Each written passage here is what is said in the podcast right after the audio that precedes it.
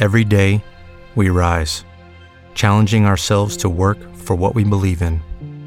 At U.S. Border Patrol, protecting our borders is more than a job, it's a calling. Agents answer the call, working together to keep our country and communities safe. If you are ready for a new mission, join U.S. Border Patrol and go beyond. Learn more at cbp.gov/careers. In five, four, three, two, one. It's time for the rundown with Rob Sanders. Well, we're waiting.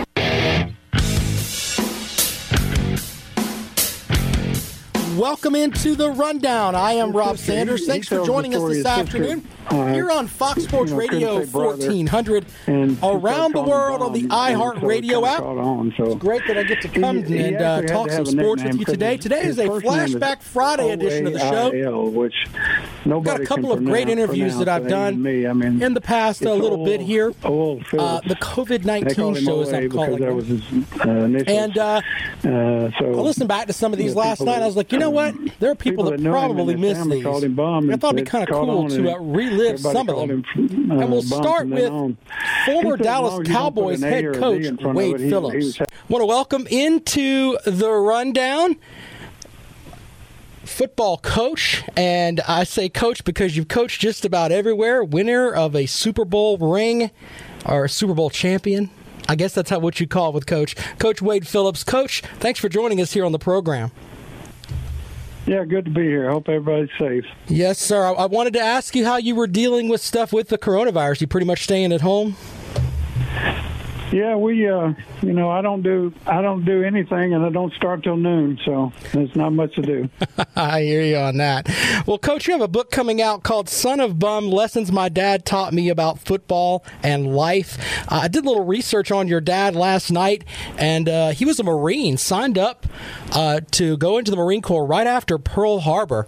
Uh, that that just says a lot, a lot about your dad. Can you tell us a little bit about uh, that early portion of his life and and how that affected you later on?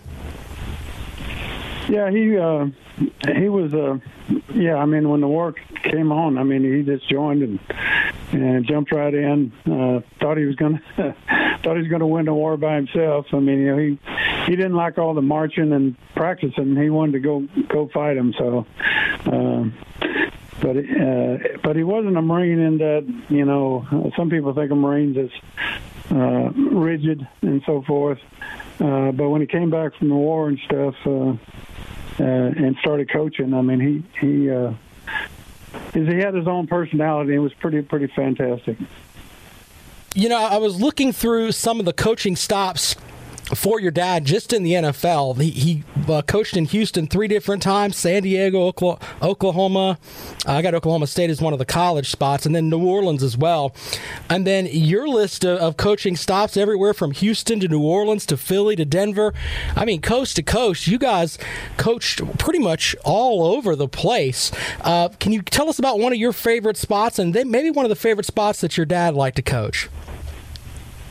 Uh, well, I mean, I coached with my dad with the Houston Oilers, so uh, and that was my first NFL job. So um, that was the best. I mean, coaching with my dad was pretty neat. So, uh, and we had some great teams, and you know, people have heard of Earl Campbell. Uh, you need to look on YouTube to see just how great he was. If you if you look on YouTube at Earl Campbell, you'll you'll see that he was what a fantastic why he's in the Hall of Fame and what a great player he was. So uh, we had some great times there. Uh, I've had a lot of great experiences in the NFL. You know, a lot of teams, obviously. Um, you know, the the great thing is a lot of places I've been. The they they weren't winning in the first year we won. You know, either won the division or had a winning record. Actually, uh, went to the playoffs. So uh, that's been the fun part of it. Is you know going with a new team and and them really doing well the first first year and get going from there. And of course, the name of the book is "Son of Bum: Lessons My Dad Taught Me About Football and Life." I've got a question from a listener. They wanted to know uh, how your dad ended up with the name Bum. Yeah, yeah. He uh, his sister. He he tells the story. His sister, uh, you know, couldn't say brother, and she started calling him Bum, and so it kind of caught on. So he he actually had to have a nickname because his his first name is O A I L, which nobody can pronounce, pronounce uh, even me. I mean, it's Old Old Phillips.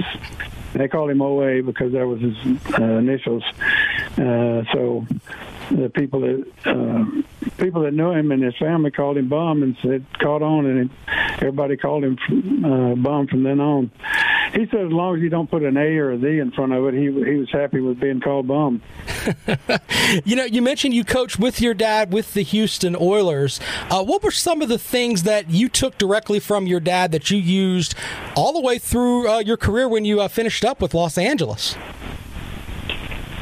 Oh, I think uh, a, a lot of how working with people, how to work with people. Um, you know, he had a great style for, um, you know, being able to to relate with players, young players. When he was, you know, he was in his 60s um, when I was coaching with him in late 50s and 60s. Uh, so. Um, he, he related well with, with younger players and uh, and people, people overall, coaches and players and players from other teams, and you know, so I, I just his outlook was just so great. Uh, people people enjoyed being around him. You know, when you worked with him uh, with the Oilers, was there almost like a, a different set of standards for you because you were his son? Well, no, not really. Uh, you know, when when everything was when it was about football, uh, it was it was a coach and, and uh, assistant coach. Um, you know, anything where family was involved, then you know it was dad. You know, it was dad and and. Uh, those those kind of things kind of separate now. When it was coach, the coach he he uh, you know he wanted everybody to call him bum. You know, um, which I did, and all the players did, uh, because he wanted to be personal with people. You know, he wanted uh, he didn't want to be Coach Phillips to everybody. Uh, you know, he wanted to be he wanted to be Bum, and he was, and it was a ne- unique relationship. I think uh, not not many coaches ever that I've ever been around, uh, you know, did that.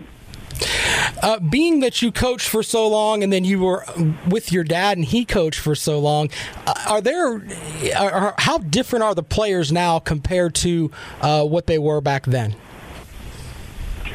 Oh, obviously it's really changed. I mean, of course, you know, when society's changed so much, you know, so, uh, but players change uh, you know, talent's gotten you know better because of training and so forth. We've gotten you know bigger and stronger and faster players at certain positions. Some players um, still could play. You know, some of the older players uh, with their talent could still play now, but but uh, talent changed. But I, I, just society changed so much. Uh, we're you know we're a uh, cell phone uh, society now. We're we're, we're uh, we're doing those things. So uh, that changed. But I tell you what didn't change, and what was great, I think, about football and and really sports overall, but but football especially is is before the game. It it, it had I coached in high school, I coached in college, and pro football, and for 42 years, and uh, it never changed before the game.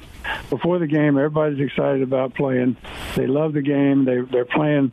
They're not playing for money. They're playing for for themselves and their teammates, and, and they're excited to play, and they want to do well, and they want to win you know that that part never has never changed, and so that's the fun part of you know just um, you're nervous before the game, and I, and I think I coached 600 and some games in NFL, and I was I felt the same every every game.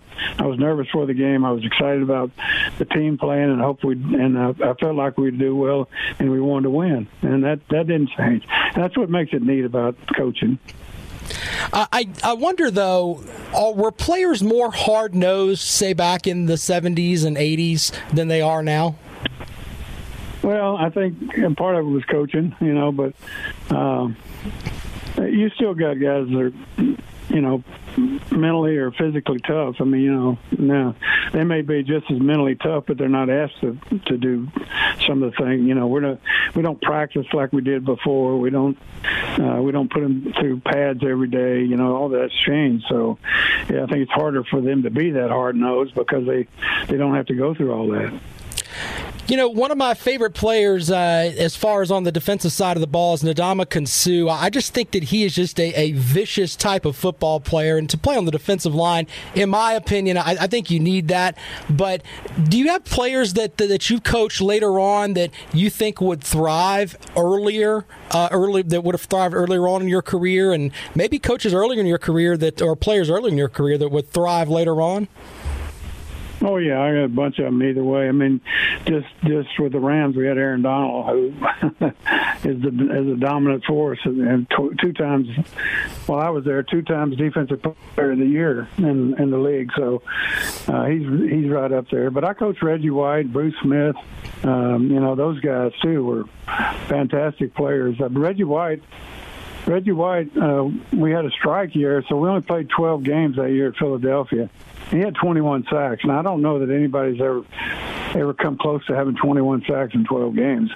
Um, you know, even even now. So uh, at any time. So I, he, you know, he was a fantastic player. Now J.J. Watt I had at uh, uh, the Texans at Houston was was really some. DeMarcus Ware and Von Miller were pretty darn good. I mean, I, I've been lucky to be around a great, a lot of great players and a lot of great pass rushers. Coach Wade Phillips, his book's coming out, Son of Bum Lessons My Dad Taught Me About Football and Life. And we talked a lot about football here, but uh, you mentioned the, the life part in your the life part in your title there for your book. What are some of the big things that your dad taught you that you still carry on even now? Well, like I say, the way to treat people. I mean, you know, the the golden rule certainly, you know, treat people like you would like to be treated. You know, he he always did that, and then uh, and and then in life, you know, uh, you have hardships, uh, but you work to overcome them. You know, you have things that uh, you want to try to win in your life, uh, and there's and it takes hard work to do those things, uh, and you learn that in football too. And I learned that from my dad. Coach Wade Phillips joining us here on the rundown this afternoon. My final question for you today, uh, before we uh, before we let you out of here, there's a photo out there. You're wearing a Fortnite Legend T-shirt. You mentioned uh, uh relating to uh, to the players. Coach, how good are you at Fortnite? Uh, I'm sorry, I missed the question. I said there's a question out there. There's a picture out there of you in a Fortnite Legend T-shirt. Uh, you mentioned oh, yeah. that you uh, re- that you you like to relate to the players. I, I got to ask you, Coach, how good are you at Fortnite? I'm not. I'm not great. you know, of course, the players. I knew the players knew all knew about it, and my, actually, my grandson, you know, started playing for Fortnite. He's you know six years old, but he was, uh, you know, he's really interested in it. And I said, "What is all this?" And and uh, so I, I found out it through through kids. I found out about it, and then uh, when I went to training camp, you know, I knew all the players. You know, they were they were into it, so. Um, so I, I thought I'd again try to relate. You know, uh, not that I knew anything about it, but I knew they thought it, I knew they would think it was funny if a if an old guy like me had a Fortnite shirt on, especially Fortnite legend. Fortnite so, legend, uh, Coach Wade yeah. Phillips. He's at Son of Bum on Twitter. Tell uh, tell folks where they can get your book, Son of Bum: Lessons My Dad Taught Me About Football and Life. Well, Amazon, you get it, uh, you know, right to your house these days. So, uh, which you know people can't get out. So, and and through any other source really. But uh, I'd say Amazon, you get it quick. That's kind of the best way to go. Coach Phillips, thank you for joining us today here on the rundown. I appreciate it. Hey, I do too. I enjoy talking to you. Coach Wade Phillips joining us on the rundown this afternoon. Appreciate uh, him and our Flashback Friday episode today. Uh, looking forward to uh, next week. We were supposed to have uh, our buddy Terrence Oglesby on today, but he is in the mountains and having a hard time uh, getting uh, cell reception and all that going on up through there. But he is going to join us next week and talk a little bit about uh, Clemson hoops and the NBA draft. So we'll talk about that and the headline that we had earlier from our good friends at Fox Sports Radio here, where Oklahoma State is appealing their suspension of, of postseason play uh, due to the stuff with Lamont Evans. Remember, the Gamecocks are also awaiting their uh, ruling from the NCAA as they've been hit with level one violations as well. I don't think it's going to be that bad for the Gamecocks, but still, it seems like the NCAA is not feeling it with uh, the stuff with Lamont Evans. So, going to be uh, interesting to say the least on that. Uh, up next in our flashback Friday set here, you know, big UFC event this weekend, but um, a UFC legend joined us in Michael Bisping. And I want to welcome into the rundown this afternoon, all the way out from Los Angeles, California, you uh, former UFC champion Michael Bisping. Mike, thank Michael. Thanks for joining the show. No, my pleasure, mate. Thanks for having me. I appreciate you stepping in today, and of course, I follow you on Twitter, and um, you had some comments out there about uh, the coronavirus. I mean, this is something that uh, we should take seriously. You agree? Yeah, absolutely. You know, I mean, I think, uh, I mean, to be honest, I'm not an expert, but I try and get my advice from people that are experts. You know, I'm smart enough to realize what I don't know. So generally, I take advice from healthcare professionals, medical professionals, doctors. Instacart shoppers know groceries. They know that you can't make guacamole with rock hard avocados. They know how to quickly find those peanut butter pretzels you can never find. And they keep you in the know by giving you updates about your order along the way. Let Instacart shoppers help take shopping off your plate so you can get time and energy back for what really matters. Visit instacart.com or download the app to get free delivery on your first three orders. Offer valid for a limited time, minimum order $10, additional terms apply. Instacart, add life to cart people like that.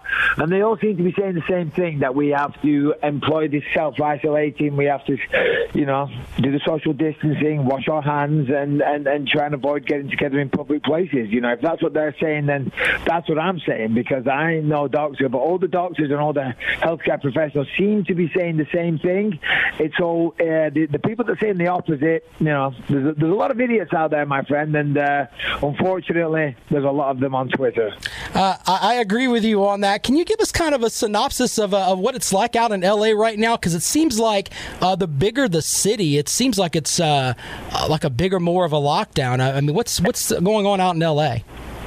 Yeah, well, I mean, we're on total lockdown here. I mean, um, we haven't left the house in two. Well, this is the second week now. Yeah, so and that's pretty much everywhere, really. Uh, some of my buddies live, uh, you know, they live near the beaches. They said there's some people still getting together on beaches and things like that. However, the police now are getting involved in stopping people from congregating, starting to issue fines and things like that. But yeah, it's. Uh, it's it's a little strange, you know. Everywhere's very very quiet wherever you go. Of course, restaurants, all that type of thing, they're all you know closed. Well, they're, they're doing takeout only. So uh, it's definitely a very very unusual time that we're going through, uh, and I just hope everyone does their best to stay safe and, and, and stay healthy, you know. So, yeah, my, my best wishes to everybody.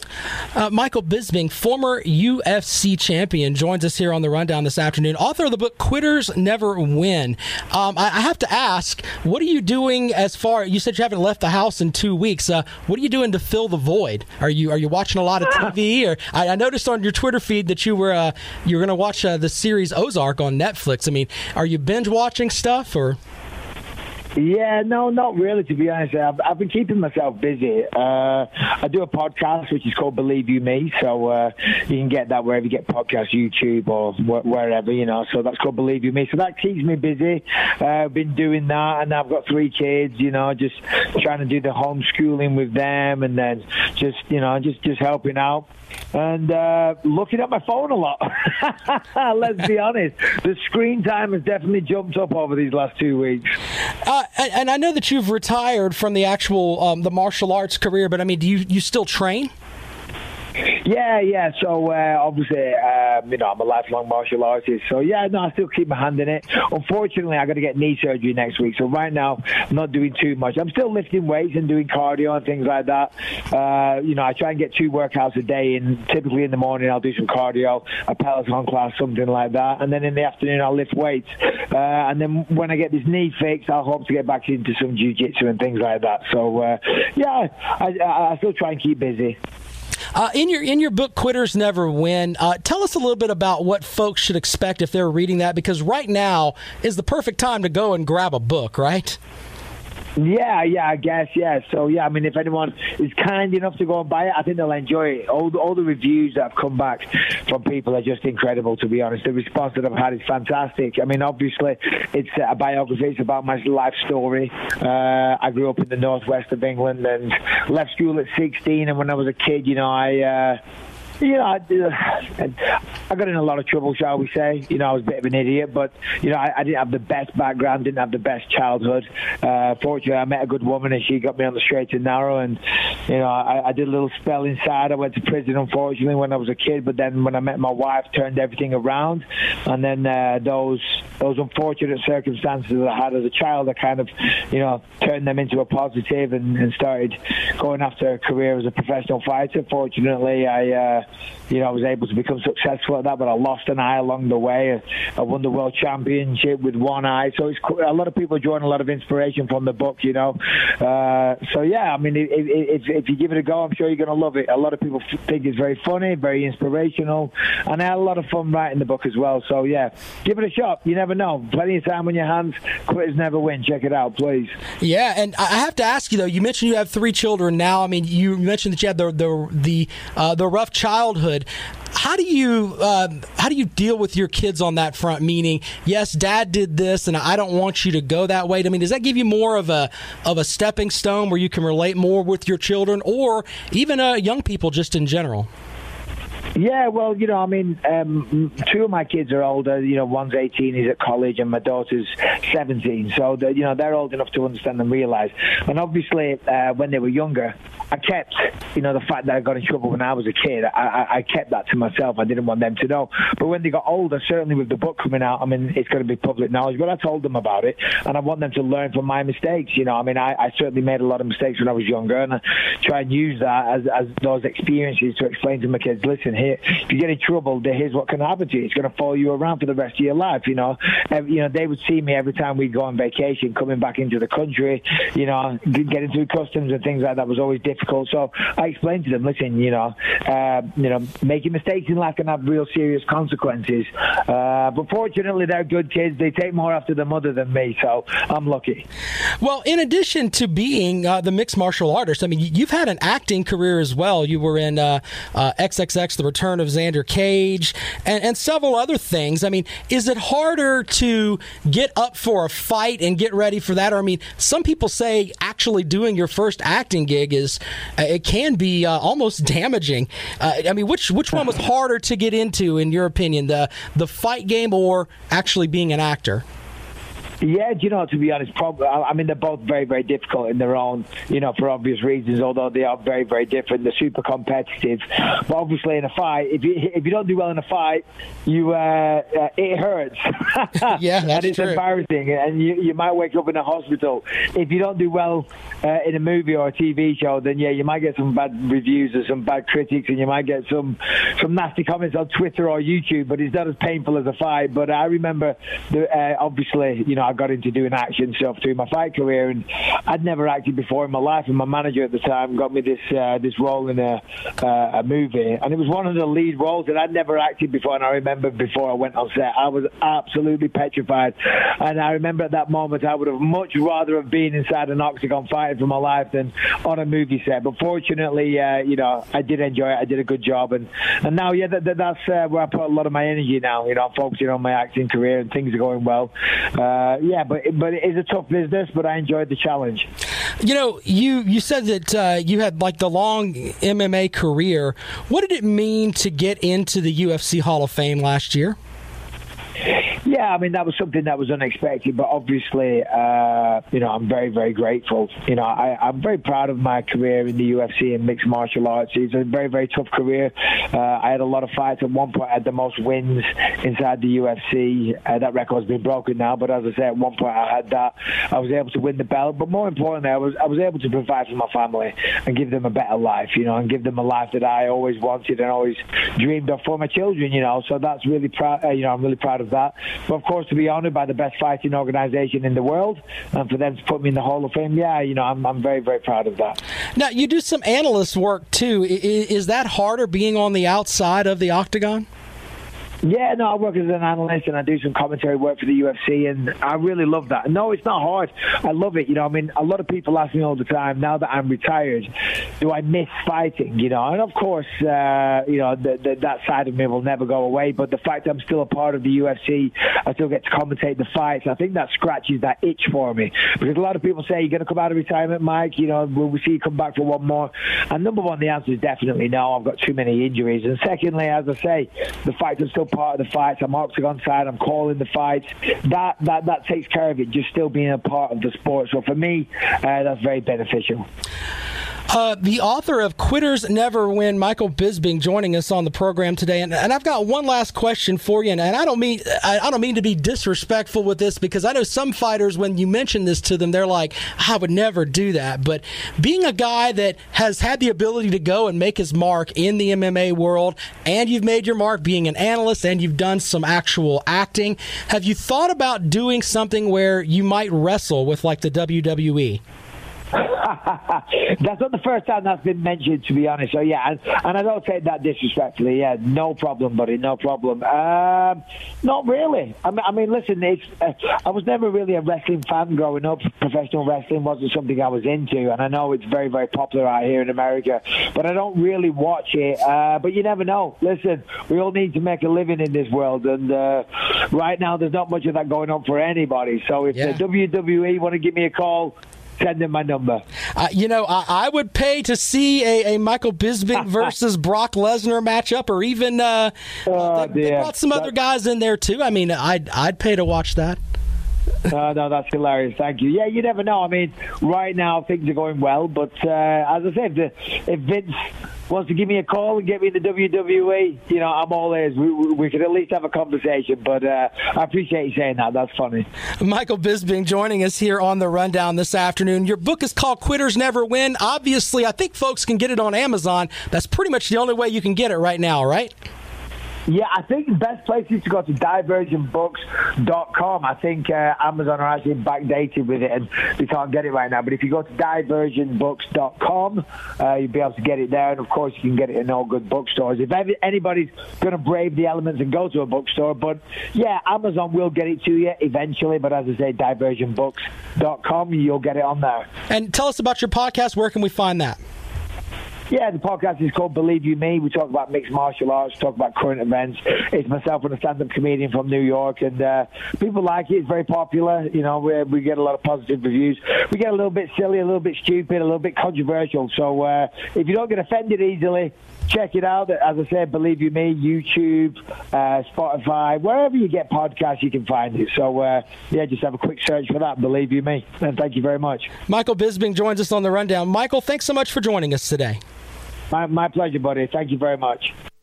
Michael Bisping joining us on the uh, the rundown. We appreciate him talking a little bit about his book and all kinds of other good stuff there. And uh, it's unique to talk to someone who is had the life that he's had. I mean, he basically went from prison to being one of the best fighters in the world, a UFC Hall of Famer. And you know, I wasn't a guy that was really into UFC a whole whole lot but it's a sport that's growing on me simply because of what the athletes do. I mean, they really put themselves on the line when they're out there. It's one of the most unique sports on the planet, in my opinion. We have a lot of other things we're going to get into today here on the rundown, including uh, a UFC preview coming up after the break. of course, this weekend, UFC 250 kind of a one sided card out for the main event. We'll talk to you about that and a lot of other things on the rundown today. Oh, I've also posted something on my blog. I did the research, and we'll talk about it here when we come back, too. How can the SEC not have a team in the college football playoff? I'll have that for you in just a little bit. Uh, I've done the math, done the matchups, and ladies and gentlemen, it's not that far fetched. It's not that far fetched to think that you could have zero SEC teams in the college football playoff. Now, I know you SEC apologists are screaming, Rob, Rob, Rob, Rob doesn't like the SEC. It's not that I don't like the SEC, I just don't like the attitude of we're the best ever and we don't have to schedule out of conference games. We don't need to do that. I don't enjoy that. But I've figured out a way, and, I'll, I'll explain it to you here in a little bit, on how the SEC can get left out of the college football playoff. No, it's not sacrilegious. No, it's not crazy. It's just some things have to happen that, and when I tell you what they are, you're going to be like, well, wait a minute. That could happen. That's not that far fetched, Rob. Okay. Try to, you know, open your mind a little. Rob. Okay. Try to, you know, open your mind a little bit today, especially for the the folks that chant SEC, SEC instead of I like my team, I like my team. So we'll get into that in just a little bit here on the rundown this afternoon. We've also got, as I said, my UFC picks, and uh, we'll get into those in a little bit. Uh, don't forget my buddy Lawton Swan from Clemson Sports Talk. He's here this afternoon from four to six. Be sure to check him out. He's got all kind of good stuff for you as uh, you get set for your ride home. And the podcast for the show will be up this afternoon at about five o'clock. Um, you can also follow the show on Twitter. I'm at Rob Sounds Good. Appreciate the interaction there. Even the people that are upset with me because I posted the uh, the tweets earlier this week from uh, the young man uh, Kenyon Tuttle from the Clemson football team. Clemson fans were not very happy with me about that, and that's fine. I mean, I I can take the, the brunt end of it. It's not a big deal. But uh, you can find all kinds of good stuff on my blog page, including the big re- recruiting uh, signing today as um, Clemson picks up a huge wide receiver from the state of Florida. Came down to Clemson and Ohio State. He chose to come to Clemson. And you can uh, check that out. That's on the blog page at foxsportsradio1400.com. When we come back, we'll talk a little bit of the UFC and my SEC is out of the CFP here in just a moment on Fox Sports Radio 1400.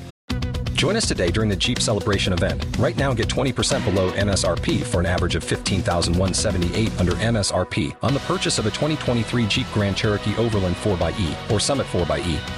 Not compatible with lease offers or with any other consumer incentive offers. 15,178 average based on 20% below average MSRP from all 2023 Grand Cherokee Overland 4xE and Summit 4xE models in dealer stock. Residency restrictions apply. Take retail delivery from dealer stock by 4 1. Jeep is a registered trademark. Oh, oh, oh, O'Reilly! You need parts? O'Reilly Auto Parts has parts. Need them fast? We've got fast. No matter what you need, we have thousands of professional parts people doing their part to make sure you have it. Product availability. Just one part that makes O'Reilly stand apart. The professional parts people. Oh, oh, oh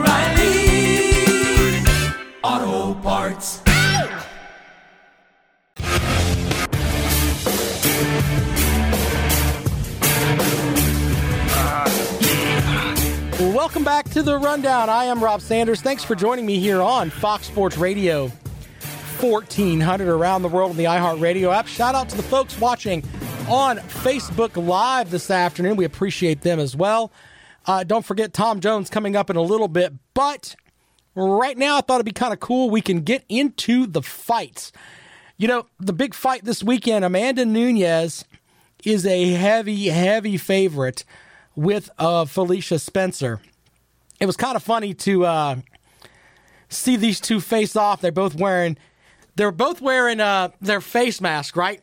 Even though they're going to be locking it up in the ring tomorrow night or in the octagon, but they're both standing there in a face mask and the photographers are all wearing face masks and everything with them. But then Dana White is standing in between them and he's like, Yeah, I'm not wearing a face mask. that's, that's not happening on any level with Dana White, which is kind of funny. But with this fight, it, Nunes is such a heavy, heavy favorite. I mean, it is it is absurd to bet on this fight. But to give you some background, Spencer is a a well-rounded fighter. She'd probably be favored against any featherweight on the planet. other than Nunes and maybe Bellator champion um, uh, Cyborg, Cyborg Justino. She is 8 and 1, six finishes. Her only loss came via decision at UFC 240 against um, uh, Justino there. So, the problem is, though, is that she's facing one of the rare UFC champions who seems like they've lapped the field. That's pretty much where we're at with Amanda Nunes. So, the big thing with her, she had a hard time with her last fight uh, with making weight, but she still beat up on Germaine D. Uh, de Randamie in a bantamweight title event. She's won 10 in a row, blown away the field, including the greatest women to ever fought. Only flyweight Valentina Shevchenko gave Nunes a significant challenge. She has five knockouts, two submissions in her last 10, and she's beaten six women who've held UFC championships. Justino Shevchenko, Holly Holm, Ronda Rousey, Miesha Tate, and de Randamie. So she's basically tuned herself to the point where she's just outstanding. But you know what? We used to say this stuff, especially when it came to uh, the women with this. The thought was, is anybody going to beat Ronda Rousey? Eventually, somebody is going to catch Amanda Nunes. I don't know who it's going to be, but somebody's going to catch her. And when they do catch her, they're gonna it's gonna be a knockout of the proportion that uh, when when uh, Rousey lost to Holly Holm. Now I don't know if we can get that out of Spencer, but she doesn't have a lot of holes in her game. But she wants to bring Nunes to the ground, so watch that tomorrow night. By the way, she's gonna have to soften up uh, Nunes legs, and she can't trade with her because if she trades with her, Nunes is going to knock her out. But Nunes, on the other hand, is just fast. Fast, fast, fast. So, in my opinion, the easy thing to go here with that fight is if you're going to bet, I mean, you got to bet with Nunes or put out a put out a hundred dollar bet on Spencer and just think of it as like you're throwing it away. If you hit, you're going to win big. So, in other fights, um, I like uh, Neil Magny at 130 uh, minus 135 to beat Anthony Rocco Martin. Uh, I like Cory Sandhagen at 105 to beat Aljamain Sterling, and I like Sean O'Malley to win by knockout. So there's your UFC bets for the upcoming weekend. I'm at the point now where I look forward more and more forward to a UFC fight. And I think a lot of it's got to do with the fact that uh, the baseball players can't get off their butt and get back out on the field. I'm glad the NBA is doing their thing. But as of right now, I've been really locked in on a lot of what's going on in the UFC and NASCAR too. Two sports that I kind of followed, but it was kind of like, eh, all right, maybe, you know, a little bit here, a little bit there, but impressive either way with um, the fights coming up this weekend. Before we go to break, don't forget about Carolina Pool Tables Plus. Of course, they're right on Two Notch Road near the Sheriff's Department. Go by and check them out. They've got the best selection of pool tables in the Carolinas. And, you know, other pool table stores call themselves the best, bless their heart. That's all I can say about that. They're trying really hard, but it's just not happening. You got to go to 5717 Two Notch Road, open seven days a week. Go by and check them out. They're open until 6 o'clock tonight. Um, maple and oak pool tables. That's what you get. Not not any of this fake wood and this stuff that's going to fall apart. You don't want any of that. Go by, check them out. 803 799 5305. And of course, 5717 Two Notch Road. Open seven days a week. Carolina Pool Tables Plus. More of the rundown in just a moment. You're listening to Fox Sports Radio 1400.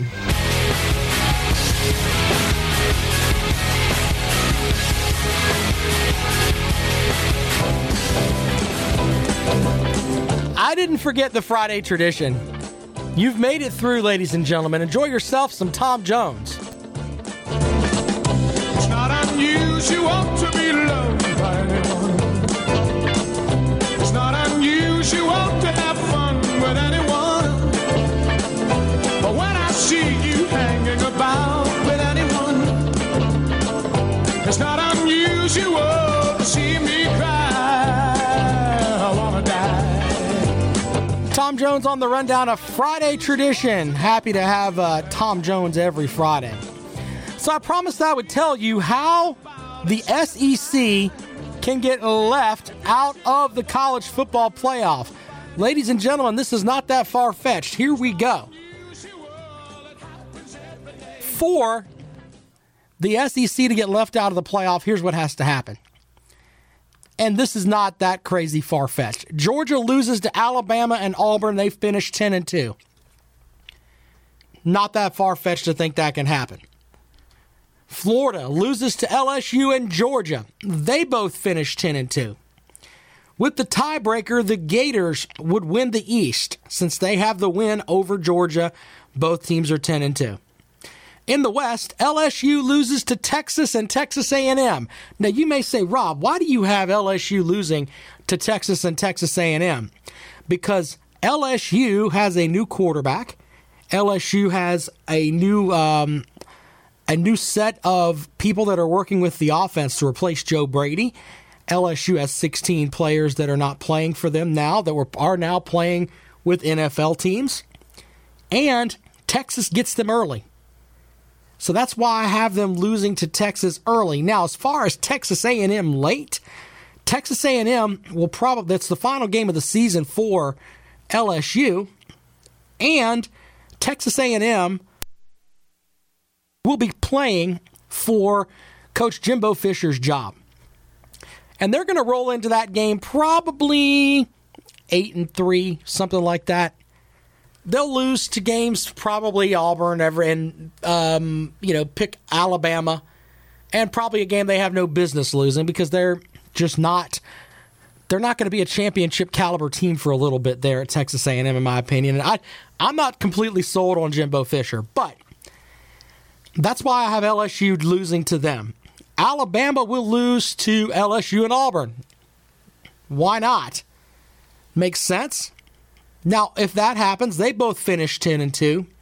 Auburn's going to drop 3 games, I think. So, with that, LSU has one conference loss, they win the West. The Gators get the revenge in the SEC championship game and they knock off the Tigers. LSU finishes the season 10 and 3. Florida goes 11 and 2 and wins the conference. Now, all of that is not that far fetched.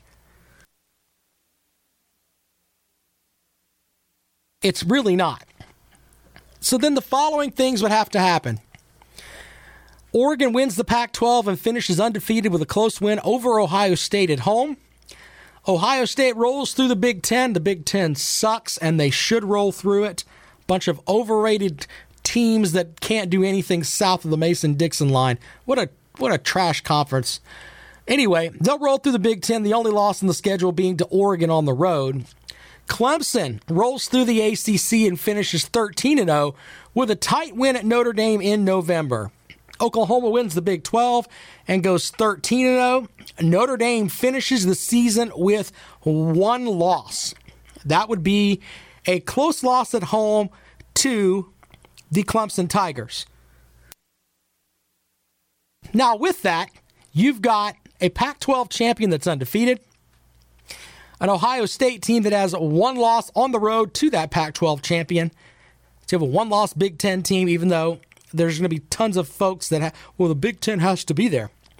Clemson will, uh, at undefeated, you're not going to leave Clemson out, and you're not going to leave Oklahoma out at 13 and 0.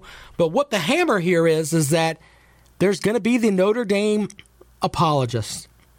And they're going to complain that they they should be ahead of all of these SEC teams. Your champion is 11 and 2. With that, that is how the college football playoff could end up without an SEC team in it. Now I guarantee you, everybody from that uh, from here to Birmingham will lose their mind, but it's really not that far fetched. Are you going to take a two loss SEC champion and put them in over a team that won their conference that's undefeated? I don't think so. I really don't think so. That's why the regular season matters so much. Now, I am working on uh, doing the research on. There is a theory that you could have three SEC teams in the playoffs. So I'm giving that carrot to you, SEC apologists. I'll give you that on Monday. And looking forward to that. That's going to be really cool. Um, I'm making sure I've got all my math right on that. But you could end up with three teams in the playoffs, or you could end up with none. That's the big window there. I don't see it uh, another conference that has the capability of getting two teams in, unless uh, the, the world falls apart. You can make an argument for Clemson and North Carolina in the ACC, simply based on the fact that North Carolina scheduled UCF and Auburn. If they win those two games and they meet with Clemson in the ACC championship game, and the game is close and you have a one loss or a one loss North Carolina team and Clemson is undefeated, if the world falls apart, you can make an argument on that. But there is a setup where three SEC teams could make the playoffs. I'll explain that to you on Monday. Looking forward to that. But if you go down the list here, it's not really that far fetched. It's really not. So I love chaos theories, man. Oh, well, if this could happen, and everybody's like, well, Rob, I think I posted this last night, and uh, people were like, are you drinking? No, I'm not drinking. I just think this is something that's interesting. I love the what if scenarios, man. It's so cool. It, it really is. One of my favorite things to do. We all love the what if game. You know, what if LeBron James played Michael Jordan? We love talking about that. And sometimes that's when you're drinking with your friends. But still, would be interesting if all of that happened. You could have the SEC out of the college football playoff. As far as the records go in conference, you would have that. Any, I mean, that's not that far fetched. The the stuff that's out of conference, maybe you could argue Oregon winning out would be more far fetched than Florida winning the conference at 11 and 2 and getting that win over LSU. You could argue that. You could argue that te- LSU's not going to lose to Texas and Texas A&M. I I mean, they did lose to Texas A&M on the road and Joe Burrow was their quarterback the last time they played there. They put up 70 points and lost. Yep. So, once again, if you take your SEC goggles off, you could be like, whoa, wait a minute. And it wasn't like I was throwing at you, well, Ole Miss has to beat Alabama. No, I mean, Alabama in this set would drop games to LSU and Auburn. Yeah. I mean, in a regular season, do you think that's that far fetched? No, I really don't. By the way, Lawton Swan of Clemson Sports Talk, the Clemson Sports Talk Radio Network, he doesn't like it when I call it that. He'll be joining you this afternoon in about five minutes to take you home. Be sure to check out his show, um, Clemson Sports Talk from 4 to 6. Teddy Hefner is up this afternoon at, or uh, he, he's already done his show. He goes from 9 to noon. You can catch him again on Monday morning. Always learn something from Teddy Hefner's show, so be sure to check that out. Blog page is up and running all weekend. I always post stupid stuff on the weekend. You know, I try to have breaking news there, but I generally post stupid things on the weekend.